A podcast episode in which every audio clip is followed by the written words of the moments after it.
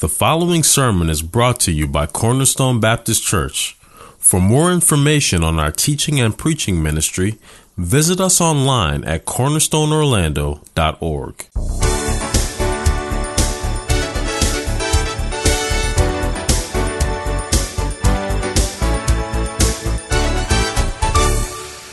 Title of our sermon this evening Before the Throne of God, Part 5, Revelation chapter 4, verses 1 through 11.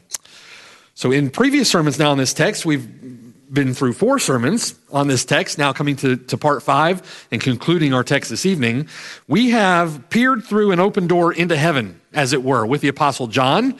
And it's there through that open door in heaven that we've beheld, and often with much sanctified imagination, we've beheld, as it were, the very throne room of God. And in the throne room of God, there are those who are gathered around the throne in the worship of the one who sits upon the throne. And as we discussed last Lord's Day, uh, in considering the nature of that worship, uh, that worship is not scripted, if you will, or contrived in any way, shape, or form. That worship is the earnest and essentially the reflexive response of the creation to the divine revelation of God's inherent glory. As God reveals himself, what is the natural, you could say, what is the rational, the reasonable response of the creature? It is to worship God. And if we, if we're ever in our right mind, and we're speaking of fallen human beings, right? Fallen in Adam, um, uh, suffering the effects of the fall, suffering the consequences of our sin, so to speak. So our worship, in a sense, we speak about this on a regular basis, our worship here being somewhat hindered or somewhat fettered by sin. The worship of heaven, not so. And what happens when God, um, the, the, the one who is enthroned in majesty, the one who is enthroned in glory, when God reveals himself or discloses himself to creation, uh, he uh, beams forth the glory of his person, the excellence of his person. What is the natural, rational, reasonable, uh, almost involuntary response of the creature? It is to worship God. It is to respond in worship. That's why you see, um, for example, John and others, uh, for a, a creature like an angel uh, to be standing before them. And what do they do? They fall on their face. And you hear an angel saying, Get up, man. uh, don't, uh, we're a creature like you are. Uh, worship God. Um, God is awesome in glory and he compels worship just by the, the, the very force and majesty and glory of his own person. It's a reflexive response of the creation to the divine revelation.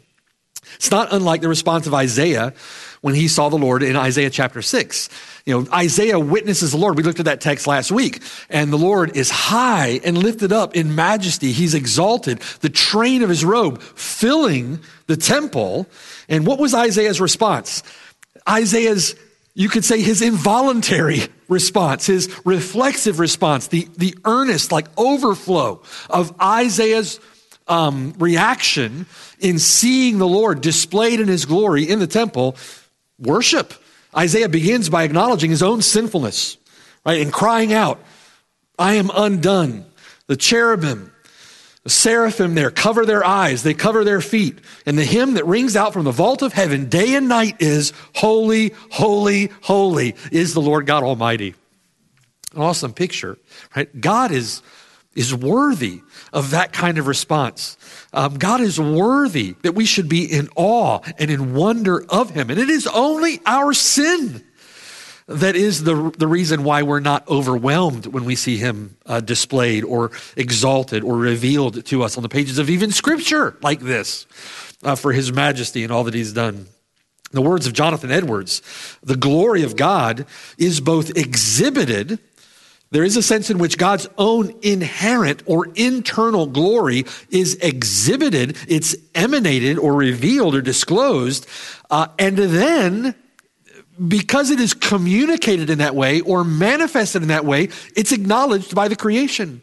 So his glory both exhibited and then acknowledged. And in the creatures, knowing, in the creatures esteeming, loving, rejoicing in, and praising God, Edward says his fullness is first received and then returned. His refulgence shines upon and into the creature and is reflected back to the luminary.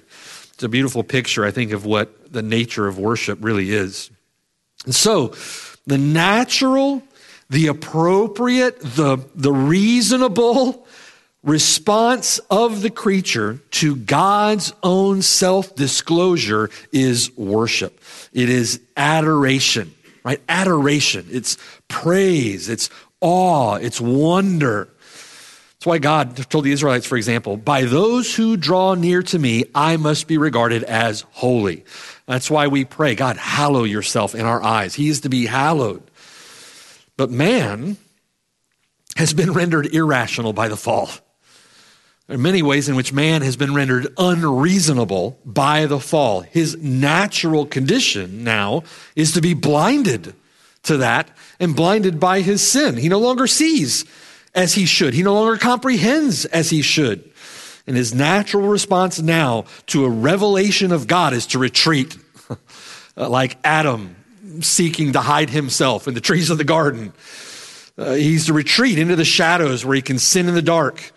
And rather than coming into the light, that his deeds may be clearly seen as having been done in God, that coming into the light is a fruit of God's work of regeneration in the heart of the sinner, making the sinner a new creation, indwelling the sinner with his spirit, giving him a new heart, giving him a renewed nature, renewed mind, a new spiritual sight where before there was only blindness and darkness and ignorance.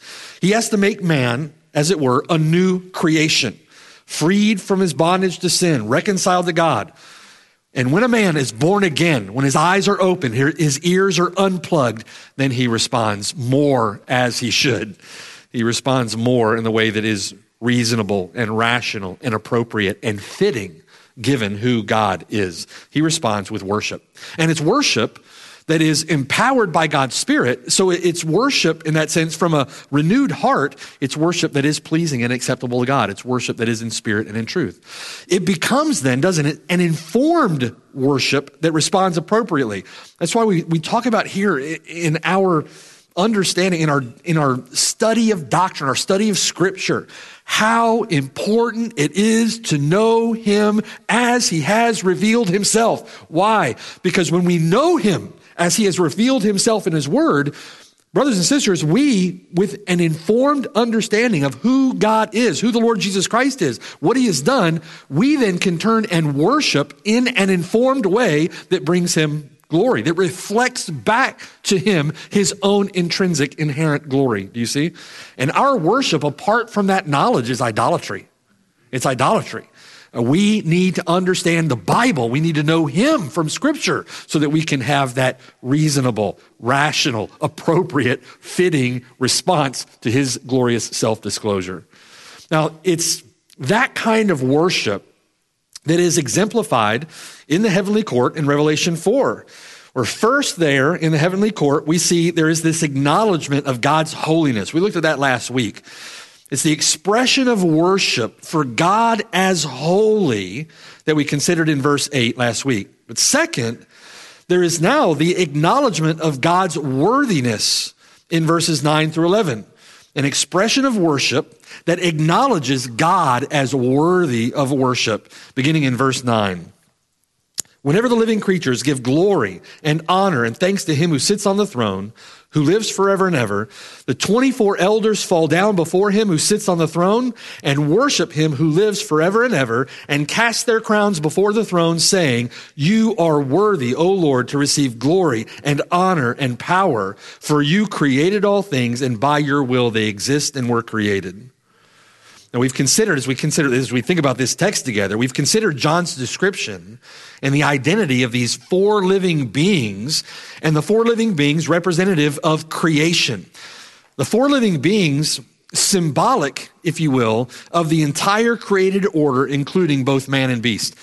And as we've talked about before, looking through the book of Revelation, these four be- living beings exist. Uh, they, they were seen by Isaiah in the throne room. They're seen by Ezekiel. We see them uh, described in Scripture. Here they are again in Revelation chapter 4. These are actual created living beings, but they're symbolic in the sense that they point to something. And what we understood from the throne room of God and those who were gathered around the throne, these four living beings having those, those four faces, symbolic, if you will, of the entire created order man and beast. They're around the throne, described as being in the very midst of the throne. They're full of eyes in front and in back, verse 6. They're full of eyes around and within, verse 8. And that's signifying wisdom, their wisdom as agents of God, signifying watchfulness as the agents of God. We'll see in Daniel, Daniel referring to them as the watchers, the watchers, full of eyes around and within, front and back. And what are they doing in verse 9? What are they doing? They're in the very presence of God, giving glory and honor and thanks to Him, to the one who sits on the throne, to the one who lives forever and ever. With reference to glory, we, we've been speaking about this with um, uh, respect to the worship of God. Glory, speaking of the divine beauty, right? The, the, the glory of God uh, manifested, if you will, or exhibited, if you will, in beams of light, as we see in Scripture. The divine beauty, the divine majesty, divine truth, divine good, goodness, in the words of Edwards, the beams of glory come from God, are something of God, and are refunded back again to their original. So that the whole is of God and in God and to God, and He is the beginning, the middle, and the end. So, with reference to glory, with reference to honor, the living beings, again, representative of creation, extol God for His divine worthiness, worthy of respect, worthy of adoration, worthy of praise, worthy of value worthy of an acknowledgement of the excellence of his person and the wonders of his works. Uh, he is to be hallowed. By those who draw near to him, he must be regarded as holy, worthy of fear, right? Worthy of honor. And then lastly, thanksgiving. A thanksgiving, an acknowledgement that we've been given life, that He is the one who has created us and not we ourselves, and that everything that we are, everything that we have, comes from Him those 24 or those four living beings giving glory, honor, and thanks to him who sits on the throne. We see in verse 10 then the 24 elders. And again, those 24 elders representing the entirety of the church. They themselves are in the midst of the throne. They themselves are around the throne. And when in the heavenly order of service, the four living beings worship, they themselves then fall before him in worship a rightly ordered, reasonable, appropriate, rational, fitting response to God's self disclosure, a reasonable response of the creature to God's glory they worship. Now, twice in these verses, he's referred to as the one who lives forever and ever. Literally, it means the one who lives into the ages of ages, the one who transcends creation is the one who transcends time itself. He is the eternal one. He is the one who has life in himself, the one who is life. He is the great I am. He is the one who was and is and is to come. And so when we think about God's infinitude, his infinitude applied to time means that God is eternal. God is outside of time. He is not bounded by time. When we consider God's infinitude as it applies to space, God is omnipresent. He's not bounded by space. He's not bounded by a form. He's omnipresent. So God is infinite. And whenever we consider his infinitude and relate that to time, God transcends time. He is the one who lives forever and ever, and not just forever and ever, future thinking, but transcending time. He is the one who lives into the ages of ages. It's an awesome statement. And in worship now and in adoration, these 24 elders cast their crowns before him. That's interesting. These 24 elders we've discussed, representative of the church, right? Those 12 uh, sons of Jacob, as it were, the 12 apostles, Old Testament and New Testament. The 24 elders are robed in white and they have crowns on their head. We've talked about how that is a representation of believers The word elder, often referring to a human referent rather than an, an angelic referent. Um, so these are representatives, if you will, of the entirety of the church. And they are, crowned as kings. They're kings themselves. Notice they're seated, seated on thrones. They're seated on 24 thrones. They have crowns on their head. So they're kings themselves, seated on thrones themselves. Those crowns, think about with me um, where they came from. Those crowns promised to the believer as a reward for their perseverance in faithfulness to the end. What does scripture say? They receive an imperishable crown, 1 Corinthians 9, 25. They receive a crown of righteousness, 2 Timothy chapter 4, verse 8. They receive the crown of life, James chapter 1, verse 12. A crown of glory, 1 Peter chapter 5, verse 4. Uh, Revelation chapter 1 says that he has made us kings and priests to our God.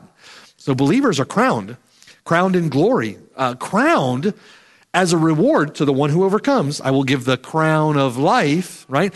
Crowned as a reward for their perseverance in faithfulness to the end. But what are they doing with those crowns? Thought about that before, right? We're given so much by God. Give it everything that we have comes from him. Apart from him, we can do absolutely nothing. And yet, God is so gracious in his condescending uh, condescension to sinful human beings that he rewards us.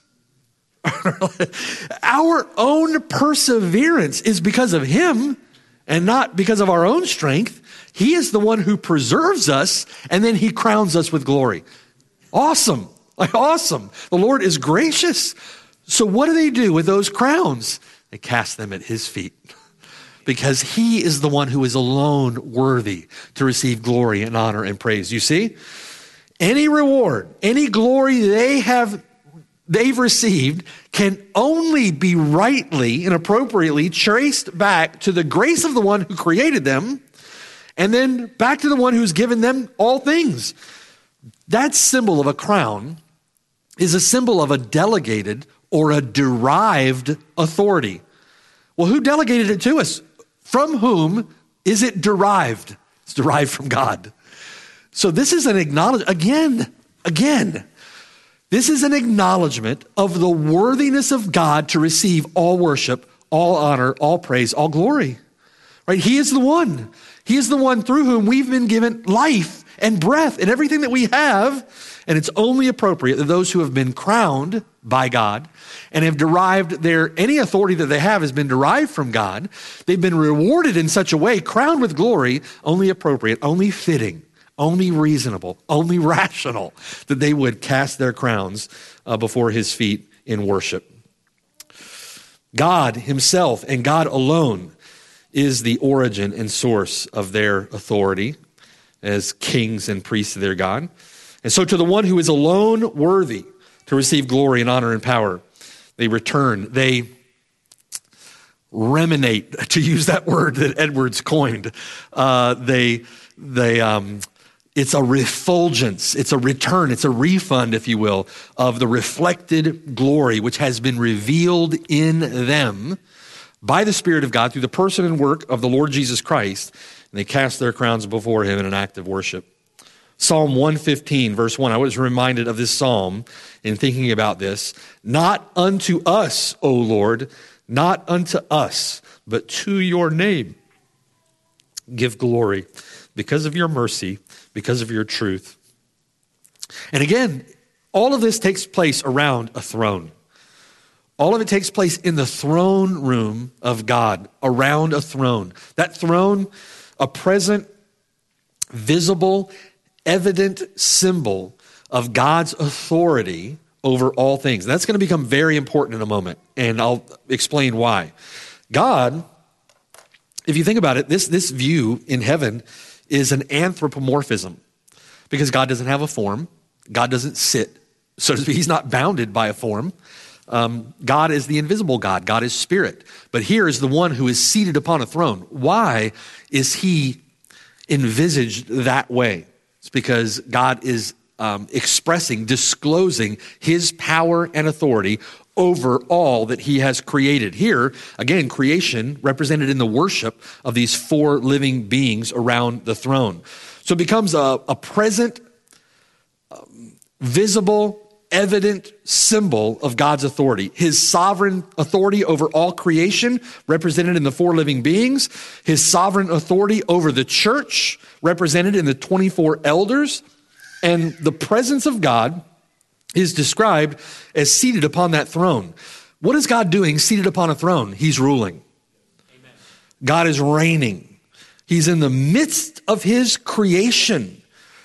And in the midst, think about the way, the way that um, John here describes the scene is that the, the, the four living beings are around the throne and in the midst of the throne. If you, if you go back to Ezekiel chapter one and you look at Ezekiel's account of this, it's as if the four living beings are a part of the, the mechanism that makes up the very throne room of God. The wheels are beside them and anywhere that the four, the four living beings go, the wheels go with them and they're a part of the wheel and seen in the wheel. It's almost as if the four living beings are indistinguishable from the throne itself. And at the same time, around the throne, in the midst of the throne, meaning in, within the presence of God Himself, the one who is seated upon the throne, you have the 24 elders who are representing the church.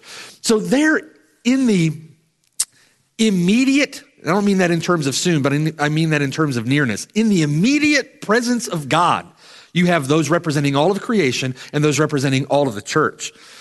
Uh, and what is God doing? God is seated, seated upon the throne, ruling in the midst of his creation, in the midst of the church, and receiving that which is reasonable. to, for him to receive, receiving that which is fitting and appropriate for any rational creature to give to the revelation of God. Now, I want to give you an example of this. And we're heading somewhere, and I'll, we'll get there in a moment, but I want to give you an example of this worship that is both reasonable and the way that man can often react in unreasonable ways. Turn back with me to Daniel chapter 4. Daniel chapter 4. And in Daniel chapter 4, in addition to Isaiah, in addition to Ezekiel, much of the language of Revelation 4 and 5 is derived from the prophecy of Daniel. And there is a unity to Revelation in that. Um, that unity ultimately points to one ultimate author, who is the Spirit of God.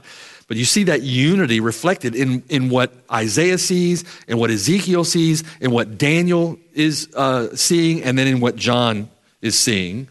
And in Daniel chapter 4, Nebuchadnezzar uh, has a dream that makes him afraid. And so he calls the, the wise men of Babylon uh, to come and to interpret the dream and they can't do it. Right? The dream is one of a, a, great tree growing in the midst of the earth and a watcher, maybe one with uh, eyes front and back, around and within.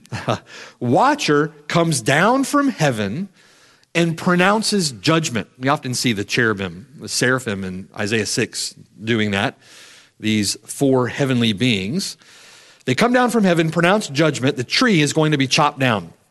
So the great tree in the interpretation that Daniel gives, represented Nebuchadnezzar's reign. The great tree is Nebuchadnezzar himself, and Nebuchadnezzar is about to be cut down to size. Right? Look at verse 17. Verse 17 this decision, this pronouncement of judgment, is by the decree of the watchers, and the sentence by the word of the holy ones, those are the agents of God, in order that, or for the purpose that the living may know that the Most High rules in the kingdoms of men, gives it to whomever he will, and sets over the lowest of men. What is God doing seated upon his throne? He's ruling. He is reigning. Why? Because God has all authority. He's given that authority to Jesus Christ, but he's ruling and he's reigning. He rules in the kingdom of men, gives it to whomever he will. Now, we're very familiar with this account. Nebuchadnezzar fails to repent he fails to take the decree seriously. And look at verse 28. This judgment that has been pronounced, verse 28, all this came upon King Nebuchadnezzar. At the end of the 12 months, he was walking about the royal palace of Babylon. The king spoke, saying, Is this not great? You see him just, you know, putting his thumbs under his overall straps and rocking back on his heels. Is this not this great kingdom that I've, that I've built uh, for a royal dwelling by my, by my mighty power and for the honor of my majesty? Um, let me submit to you that is not rational.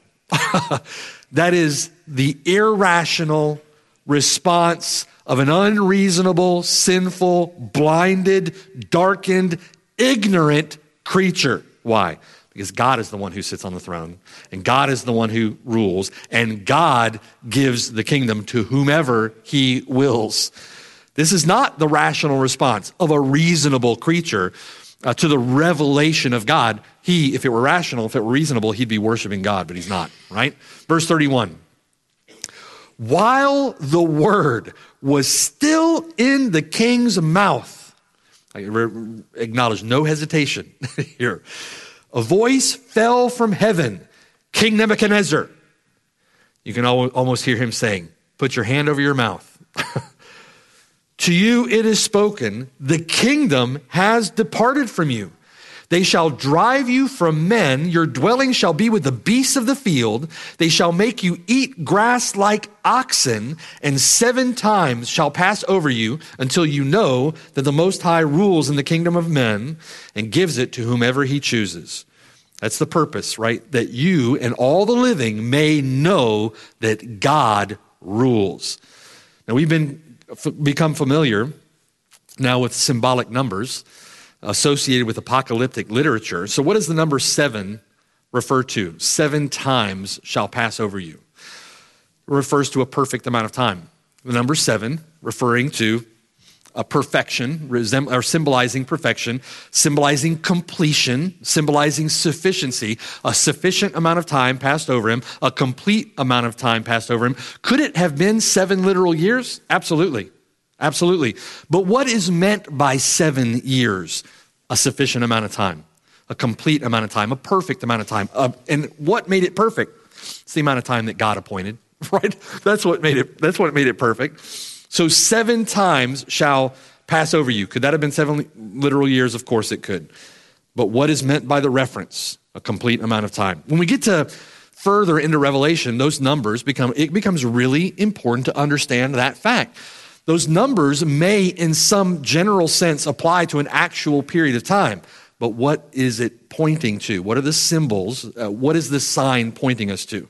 Now, verse 33 that very hour, no, no wasting time here, the word was fulfilled concerning Nebuchadnezzar. He was driven from men. He ate grass like oxen. His body was wet with the dew of heaven till his hair had grown like eagle's feathers and his nails like bird claws. And at the end of the time, I, Nebuchadnezzar, lifted my eyes to heaven and my understanding returned to me. He regained his senses. He, he came to his right mind. Do you see? Not unlike the prodigal. The prodigal went away into a far country. He's in a far country eating slop with the pigs. And what happens? He comes to his senses. He comes to his senses. He, he sees things more as they really are. He, Nebuchadnezzar, regains his senses, his understanding returned. And what did he do? What did he do? Now, with understanding, with understanding. What is the reasonable, rational, appropriate, fitting response of a reasonable creature to God's self disclosure? What's their reasonable response? Worship. Worship. I blessed the Most High and praised and honored Him who lives forever, the one who lives into the ages of ages. He responds in worship. He responds in praise, in adoration. Adoration for the one who was and who is and who is to come, the Almighty, for because with his understanding, he acknowledges his dominion is an everlasting dominion. His kingdom is from generation to generation. All the inhabitants of the earth are reputed as nothing. He does according to his will in the army of heaven and among the inhabitants of the earth. No one can restrain his hand. He is Ponto pro, um, Pantocrator. He is Lord God Almighty. No one can restrain his hand or say to him, What have you done? In verse 36, at the same time, my reason returned to me. He had a reasonable response to the revelation of God because he was of his right mind, you could say. And at the same time, my reason returned to me, and for the glory of my kingdom, my honor, my splendor returned to me. My counselors and nobles resorted to me. I was restored uh, to my kingdom. Excellent majesty was added to me. Now I, Nebuchadnezzar, you know, I, Nebuchadnezzar, who went through the school of hard knocks to understand truth, um, praise and extol and honor, worship the King of heaven all whose works are truth and his ways justice. And those who walk in pride, he is able to put down. You see the, the, the connection in Daniel chapter 4 to right worship, to informed worship, to reasonable response. We're irrational, unreasonable, and we respond like brute beasts with claws, nails like claws, and hair like feathers, and sitting out in the dew eating grass, we respond like brute beasts. But when we have our understanding informed, when we come to our senses, for sinful man, that takes place at regeneration. It takes a work of the Spirit of God to make us reasonable creatures. It, it, it takes God making of us a new creation for us to worship as we should. And that informed worship um, we see connected to this in Revelation 4. The living beings give glory and honor and thanks to him who sits on the throne, to him who lives into the ages of ages. They're responding in worship. And when they do, the 24 elders join in to worship him who sits on the throne. The one who sits on the throne is the Most High, who rules in the kingdoms of men. Do you see? And to him who lives into the ages of ages, they cast their crowns before him, saying, You are worthy, O Lord, to receive glory and honor and power. Doesn't he have glory and honor and power? Yes, he does. What is this then? This is a, a reflection. it's a reflection. As a mirror might reflect the beams of light from the sun, the mirror is not the sun. They are two completely different things, but the mirror reflects, doesn't it? This is a reflection, if you will, uh, it's an acknowledgement, if you will, of God's glory and honor and power. And God is worthy to receive this ascription of praise and power because, as it says in verse 11, He's worthy to receive it because you created all things. And by your will, they exist and were created. They exist. Think about the, the, the, the tenses of those words. They exist in the present and they were created in the past. So he receives this ascription of praise and power and glory because by your will they exist. What is that saying? Saying that God sustains all things in the present. Everything that we know and see right this moment exists right this moment because God wills it. The second, the nanosecond that God did not will it is the nanosecond it would no longer exist. Everything exists by his will, and by his will, they were created.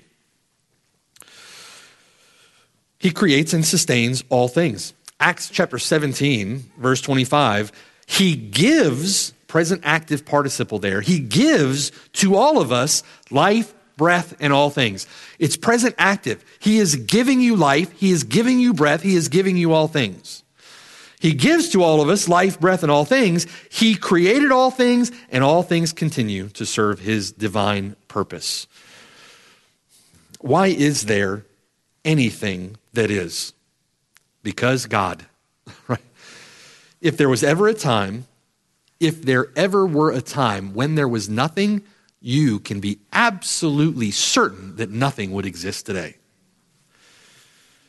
Why is there anything at all? Because God. He creates all things, and by His will they exist and were created. Now, in the worship of heaven, then, from Revelation 4, first, there is this acknowledgement of God's holiness, His infinitude extended to power and he is Lord God Almighty. His infinitude extended to time, and he is the one who was and is and is to come. Second, there's this acknowledgement in the worship of heaven, this acknowledgement of God's worthiness. Because he is worthy, because by his own will he created all things and now sustains all things. Now, the psalmist considers these dual concepts in terms of a contrast. Listen to this. This is the words of Psalm 102, beginning in verse 25. The words of the psalmist assert of God the Almighty. He says, Of old you laid the foundation of the earth, the heavens are the works of your hands. They will perish, but you will endure. They will grow old like a garment, like a cloak. You will change them, and they will be changed but you are the same and your years have no end. So the psalmist conceives of this worship in terms of a, of a contrast. And basically, the contrast is that, that contrast, if you will, I want to explain this in a moment, between God's holiness and his worthiness because he created all things. God is creator. And really, it's a contrast between God's transcendence, he is holy, holy, holy, and God's immanence, not meaning imminent, his, his speed, his immanence, his nearness. God's transcendence and God's immanence. Psalm 102, verse 11. My days are like a shadow that lengthens, and I wither away like grass. I'm fragile, I'm weak, I'm needy. But you, O Lord, shall endure forever into the ages of ages, and the remembrance of your name to all generations. There's this um, contrast, if you will, between that which is immediate and that which is mediate.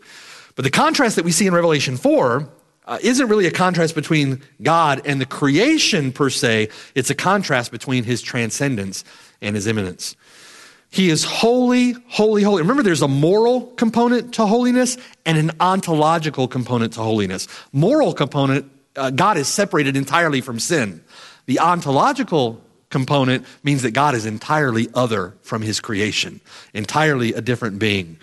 He is holy because he transcends creation. He is entirely other. He is altogether not like us. He is unbounded in power. He transcends time and space. He is far above, distinct from, entirely independent from his creation. He is a se, right? And yet, he is worthy to receive in worship an ascription of glory and honor and power from the creation because of his immanence in drawing near to create. He is immanent in creation ruling over the creation in goodness and grace. One of the reasons that God in Revelation chapter 4 is depicted as seated upon the throne, ruling and reigning, with the four living beings representing creation, creation around the throne and in the midst of the throne. The reason that God is seated there on the throne with the 24 elders representing the church around the throne and in the midst of the throne is because God Almighty, the transcendent one, has drawn near to us in his goodness, in his rule, and in his reign to rule over the creation that he's created. In that sense, he is transcendent and immanent. Do you see? He's drawn near to us. Think about this from First Chronicles chapter 29, verse 10. In First Chronicles 29, David's making preparations for the future temple, and David prays this, verse 10. Therefore, David blessed the Lord before all the assembly, and, David said, Blessed are you, Lord God of Israel, our Father, forever and ever, into the ages of ages. Notice the personal use of Father. What is that? That's an, an example of God's immanence, his nearness. That we could call the living God Father? Then David makes this statement regarding God's transcendence. Verse 11 Yours, O Lord, is the greatness, the power, and the glory, the victory, and the majesty, for all that is in heaven and in earth are yours. Yours is the kingdom, O Lord, and you are exalted as head over all. Both riches and honor come from you, and you reign over all. In your hand is power and might. In your hand it is to make great and to give strength to all exalted as head, incomprehensibly transcendent in majesty and glory, and David calls him father. and he rules and reigns and gives to all all things. That to me is awesome. And I know, like, we uh, overuse that word uh, out and about, but in here, speaking of these things, it is entirely appropriate. That is awesome. God is transcendent, so far above his creation, transcending his creation, and yet immanent, draws near to us, such that with David, we can call him Father. In addition to being transcendent, distinct from every created thing, unique in his being, infinite and perfect in his attributes, God is also blessedly, gloriously immanent, drawing near or present, involved, such that David calls him Father. Listen to Psalm 139. Again, listen to the words of David. Verse 1 O Lord, you have searched me and known me. God is immanent. He's near to us. He searches us and knows us. You know my sitting down, my rising up. You understand my thought afar off. You comprehend my path and my lying down. You were acquainted with all my ways. There is not a word on my tongue, but behold, O Lord, you know it altogether. You have hedged me behind and before and laid your hand upon me. Immanence, do you see? Such knowledge is too wonderful for me. It is high. I cannot attain it. Transcendence. God is transcendent. Where can I go from your spirit? Where can I flee from your presence? Omnipresent, unbounded by space. If I ascend into heaven, you're there. If I make my bed in hell, in hell, behold, you are there. If I take the wings of the morning and dwell in the uttermost parts of the sea, even there your hand shall lead me. Immanence. Right? God takes him by the hand and leads him. Your right hand shall hold me. That's the living God we're speaking about, the one who created all things and David worships the transcendent God for his immanence in drawing near to him. Turn with me to Acts chapter 17. Give me another example of this. Acts 17. In Acts 17, remember that Paul's in Athens. Uh, Paul's spirit is provoked within him because he's righteously indignant over the idolatry of the city. And Paul is preaching in the marketplace. And when he's approached there by Epicureans, Stoics, wanting to hear some new doctrine, that's what they wanted to do. And this is some strange thing that Paul was preaching. And so they took Paul to the Areopagus at Mars Hill, where he preaches, verse 22. And Paul stood in the midst of the Areopagus and said, Men of Athens, I perceive that in all things you are very religious. For as I was passing through and considering the objects of your worship, I even found an altar with this inscription, To the unknown God. Therefore, the one whom you worship without knowing, he is the transcendent one, him I proclaim to you. God, who made the world and everything in it, since he is Lord of heaven and earth, does not dwell in temples made with hands. In other words, God is infinite, unbounded by space, unbounded by time, unlimited, immeasurable, incomprehensible, unsearchable. He doesn't need anything. He, he does not dwell in temples made with hands. Even the heavens of heaven cannot contain him, right? Transcendent. Verse 25, nor is he worshiped with men's hands as though he needed anything, since he is the one who gives to all life, breath, and all things. In other words, God is a se. It's the doctrine of his aseity. The uncreated creator of all things is self existent, self sufficient, independent above his creation. He is then of necessity unchangeable, immutable, eternally perfect in all that he is. It's in this sense that God, do you see that's, that's why God is immutable? God um, is described by his perfections. They are perfections because they are infinitely perfect, which means that they can't be less than they are. Otherwise, they'd be imperfect. They can't be more than they are. That would mean that they are imperfect. They're perfect. In other words, God doesn't change because he is, he's perfect. His perfections, he is immutable. It's in this sense that God is transcendent. It's in this sense that God is set apart ontologically as holy, holy, holy. Both morally, set apart from sin, ontological, set apart as being or essence. Now, being transcendent God is also wondrously, gloriously, graciously, mercifully, condescendingly immanent. He is near. Verse 26. And he has made, you see, he is worthy to receive honor and glory and power because he created all things. And by his will, they were created. By the, his will, they exist and were created. Do you see? He has made, immanent, he has made from one blood every nation of men to dwell on all the face of the earth, and has determined their pre appointed times and the boundaries of their dwellings. He's created man, given him life and breath, fashioned all his days.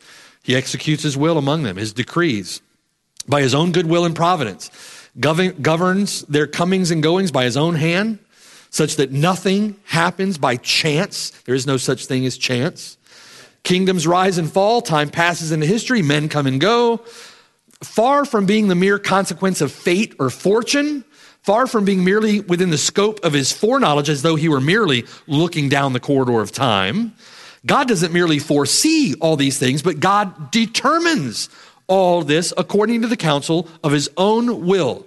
And he does so for a purpose. Verse 27 so that they should seek the Lord in hope that they might grope for him and find him, though he is not far from each one of us.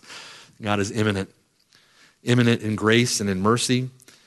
He is near, present, involved. Our God, who is transcendent, far above all principality and power, might and dominion, and every name that is named, has also manifested himself to us so that we may know him. awesome. He is immanent. The verb translated, they might grope, in verse 27, pictures us in our fallen condition is blind, is ignorant. We may grope around, feeling around in the dark. God has revealed himself to us, so near to each one of us that a blind man could find him. Praise God.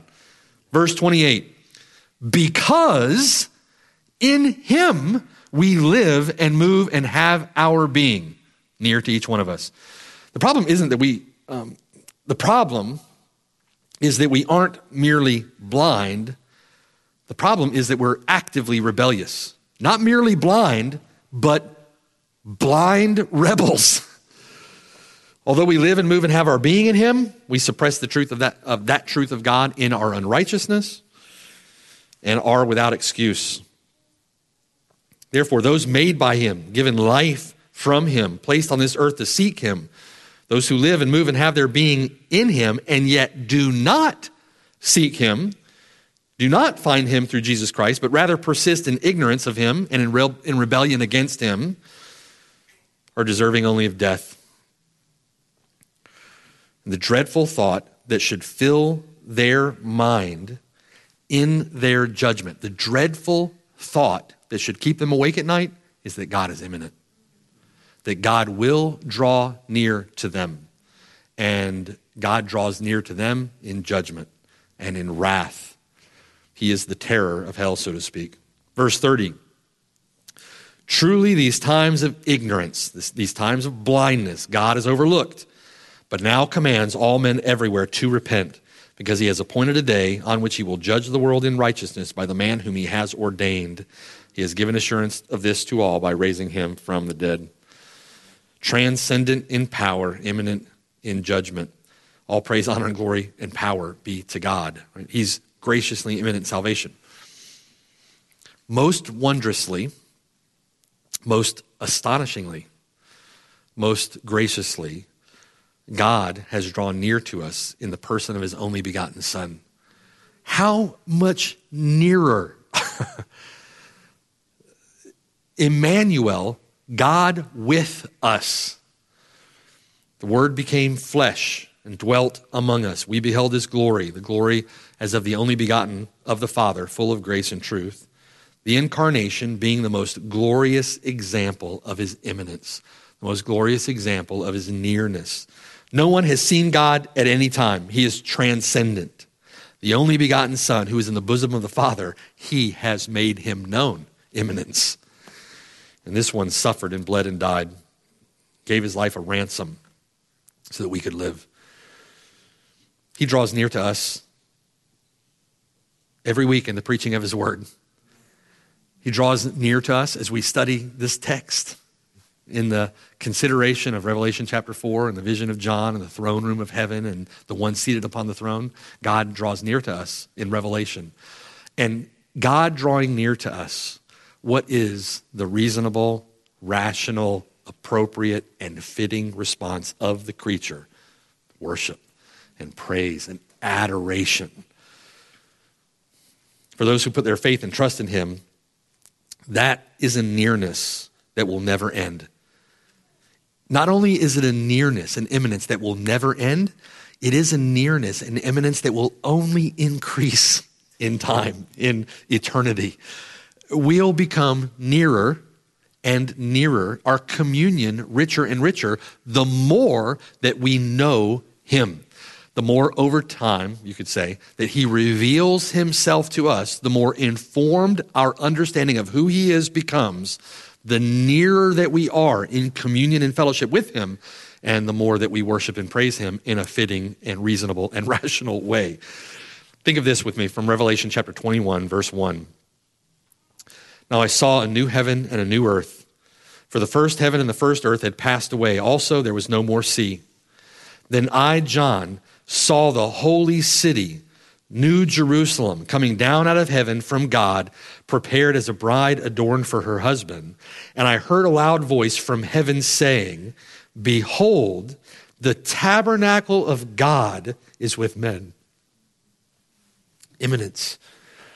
He will dwell with them. They shall be his people.